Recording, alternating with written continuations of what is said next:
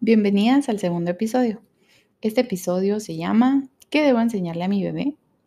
Este tema va especialmente dirigido a todas las mamás que tenemos ese miedo de saber si estamos enseñando o dejando una enseñanza en nuestros hijos. Siempre vemos em, algunas eh, seguimos unas cuentas, vemos a unas mamás, tenemos familiares, amigas, etcétera, que tienen otros bebés y vemos que su hijo ya sabe las vocales, que ya sabe las figuras geométricas, que identifica bien los colores, los dice en español, inglés, francés, eh, sabe un poco de alemán, etcétera. A lo que voy con este episodio es que debemos aprender como padres de familia a conocer a nuestros hijos, a identificarles sus destrezas a poder apoyarlos en sus debilidades y también eh, aprender y de verdad que se nos grave a nosotros papás a no comparar a los niños. No comparemos bebés eh, ni del hermano, ni, del primo, ni del eh, vecino, ni del amigo del amigo. No, esto definitivamente no se hace, ni, ni por decirlo, ni entre hermanos, ¿verdad? Nunca se debe comparar a nadie porque cada bebé es diferente. Pensemos un poquito más en el modo de bebés.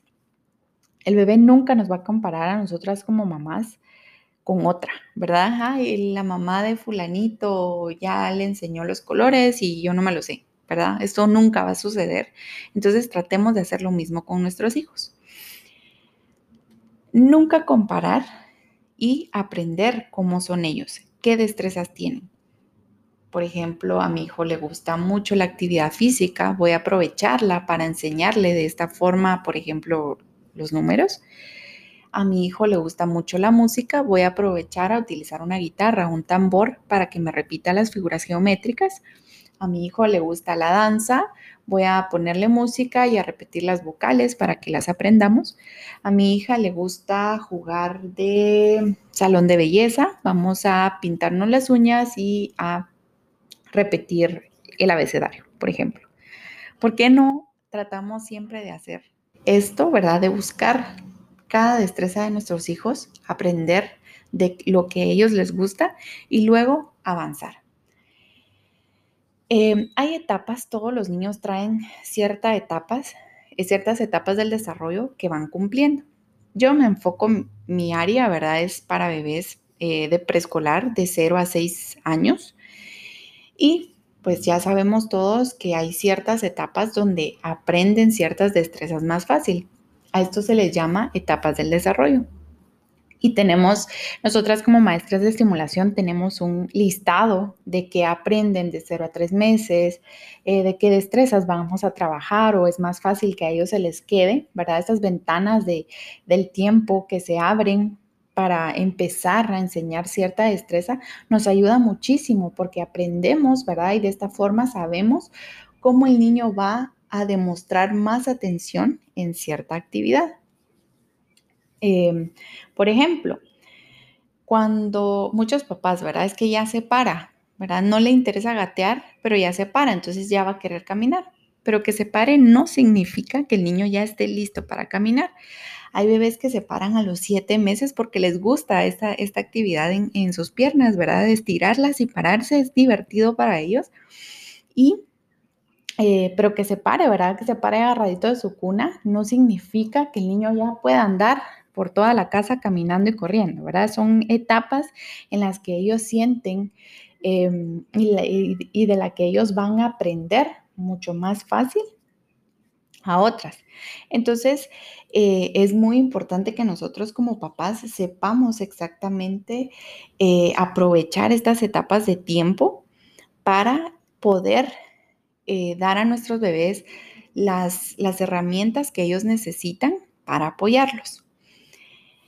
Em, en la etapa preescolar de 0 a 6 años, como les decía, eh, lo que más les funciona a los niños para aprender es estar activos, estar corriendo, estar bailando, estar saltando, caminando, gateando, eh, jugando, ¿verdad? Toda esta motricidad gruesa que necesitan los niños para aprender es lo que hay que utilizar, porque de esta forma em, ellos van, a ellos van a aprender a través del movimiento. Entonces utilicemos todo lo que tengamos, el deporte, eh, la pintura en el jardín, eh, la música, el teatro, la actuación, todo esto nos sirve bastante para que el niño aprenda y, utilicemos estas, em, estas herramientas que tenemos para que ellos vayan eh, avanzando en su desarrollo.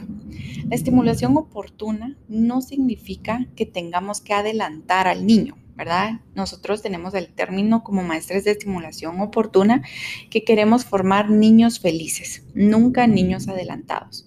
¿Esto qué significa? Podemos ver al bebé de otra persona que ya se sabe todo, todos los temas del mundo, eh, pero está callado, está ausente, está despistado, distraído eh, y no se ve feliz, simplemente no se ve realizado, ¿verdad? ¿Y qué es lo que pasa? Tal vez la mamá lo atacó o el papá o el colegio incluso lo abordó de muchas cosas y el niño no, no, no se nota feliz.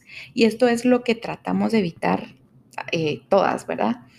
Entonces, como mamás, quiero que sepamos que ese término de los niños son esponjitas es correcto y a la vez incorrecto correcto, porque es cierto que en esta etapa los niños están eh, más alertas, ellos eh, quieren repetir, quieren ver cómo lo hace papá y lo quieren hacer, eh, quieren ver cómo cocina mamá y ya están ahí encima, quieren saber muchas cosas y es completamente normal, es una etapa de los niños que pues obviamente la van a pasar pero en cierta forma no es bueno tomar a nuestros hijos como esponjitas porque si no los vamos a saturar, ¿verdad? ¿Qué pasa cuando metemos una esponja en el agua y se empapa y ya la queremos levantar y hasta está pesada?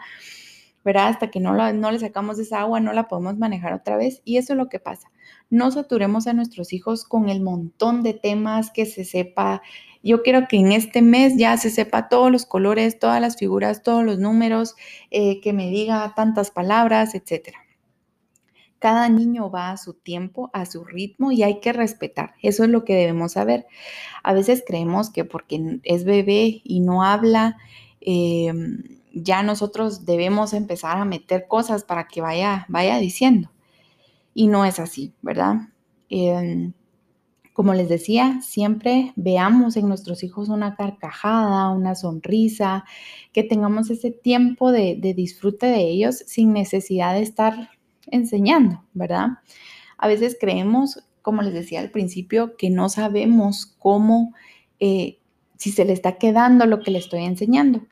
Por ejemplo, con mi bebé, em, José Alejandro desde el principio de año empezamos a llevar un, cierto tipo de, de, homeschool acá en casa y no lo hice con el fin de, eh, de saturarlo de, de, juegos, de ideas, de aprendizaje para nada, sino para mantenerlo entretenido. José Alejandro es un niño muy activo y eh, pues yo también sentía que si no tenía un par de actividades eh, ya preparadas, perdón, pues se me iba a salir todo de las manos y de hecho hay días que no tengo nada preparado y sí, ¿verdad? Esto sucede, empieza a tirar cosas, eh, se aburre muy rápido, empieza a ver qué hacer y todo. Entonces, pues eh, tomé, ¿verdad? Tomé la, la idea de darle como un cierto tipo de clases para que estemos activos los dos y el niño vaya aprendiendo. Hay temas que definitivamente no le interesan, eh, no le gustan, no le llaman la atención, pero pasa una o dos semanas y de repente regresamos a ese tema y lo toma súper bien. Entonces es de ir al ritmo del niño conforme vaya aprendiendo, ¿verdad? No darnos por vencidas en ciertas actividades que no la hizo, la tiró, la arrugó, eh, ¿verdad? Por ejemplo, la plasticina o el papel de China o cualquier eh, cosa que, que, estemos trabajando y no le interesa al niño, pues dejemos, ¿verdad? No pasa absolutamente nada. Podemos probar en la tarde, podemos probar mañana, tres días, en una semana y veamos qué es lo que pasa. Ser observadoras nos va a llevar a conocer a nuestros hijos y a saber qué debemos enseñarles qué actividades le gustan, qué no le gustan y qué podemos empezar a meter. Por ejemplo, si el niño está empezando a bajar gradas o a subirlas, ¿verdad? Estamos ayudando. ¿Y qué puedo meter cuando estoy subiendo gradas, ¿verdad? Eh, ¿Será que colores? puedo meter colores, ¿verdad? Colores primarios. Puedo meter números también, ir contando las gradas.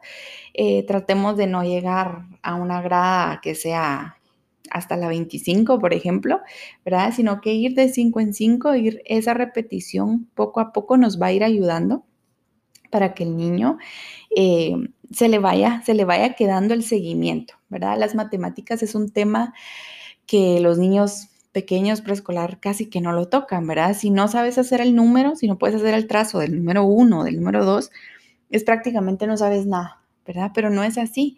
El seguimiento, el orden, el patrón, que primero va este color o esta figura, después esta, después esta, todo eso nos lleva a un orden y es lo que las matemáticas nos van eh, explicando, ¿verdad?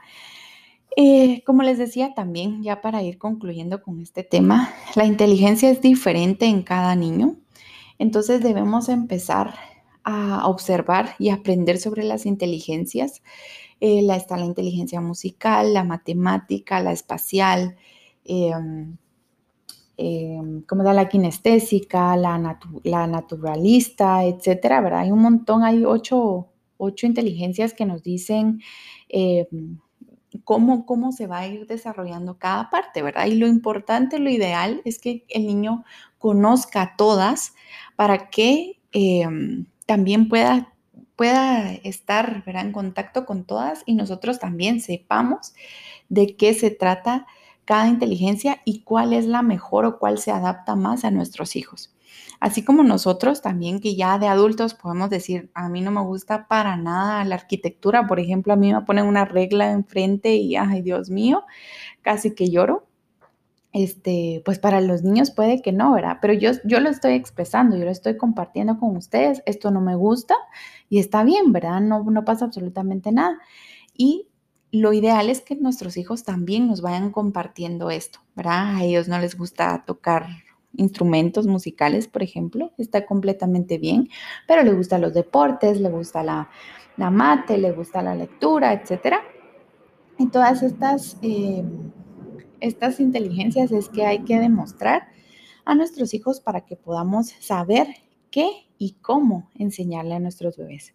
Entonces no esperemos encontrar en el Internet, por ejemplo, que mi bebé a los, a los dos años ya me tiene que decir súper bien los colores, súper bien las figuras geométricas, ya me tiene que eh, saber utilizar la tijera o hacer el rasgado, que a los tres años ya tiene que poder escribir su nombre. O sea, es perfecto si nuestros bebés lo, lo van haciendo y van caminando conforme nosotros vayamos enseñando. Y está súper bien que lo hagamos, pero no nos estresemos si nuestro bebé no lo hace. Si llega a una edad y no lo hace, ya lo hará, ¿verdad? Con paciencia, con tiempo y siempre pensar, ¿verdad? A veces nosotros papás decimos, no quiere aprender, no lo quiere hacer, pero ¿por qué no cambiamos ese querer por poder? Tal vez no puede hacerlo todavía, tal vez no puede, no tiene esa destreza todavía de, utilizar sus manitas o sus manos eh, o pies para eso.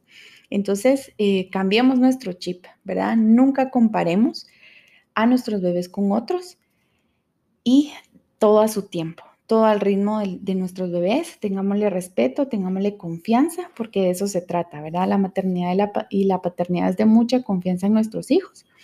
Entonces, em, este era el tema de, de hoy. Ya saben que cualquier cosa me pueden contactar. Cualquier tema de estimulación los puedo apoyar. Em, si necesitan también conocer eh, cuáles son las destrezas que tienen que desarrollar sus hijos a ciertas edades, cuéntenme, escríbanme. Eh, ya saben que me pueden seguir en Instagram, Facebook, TikTok y Twitter. Cualquier cosa estoy a la orden. Y un abrazo. Espero les guste el episodio. Compartan.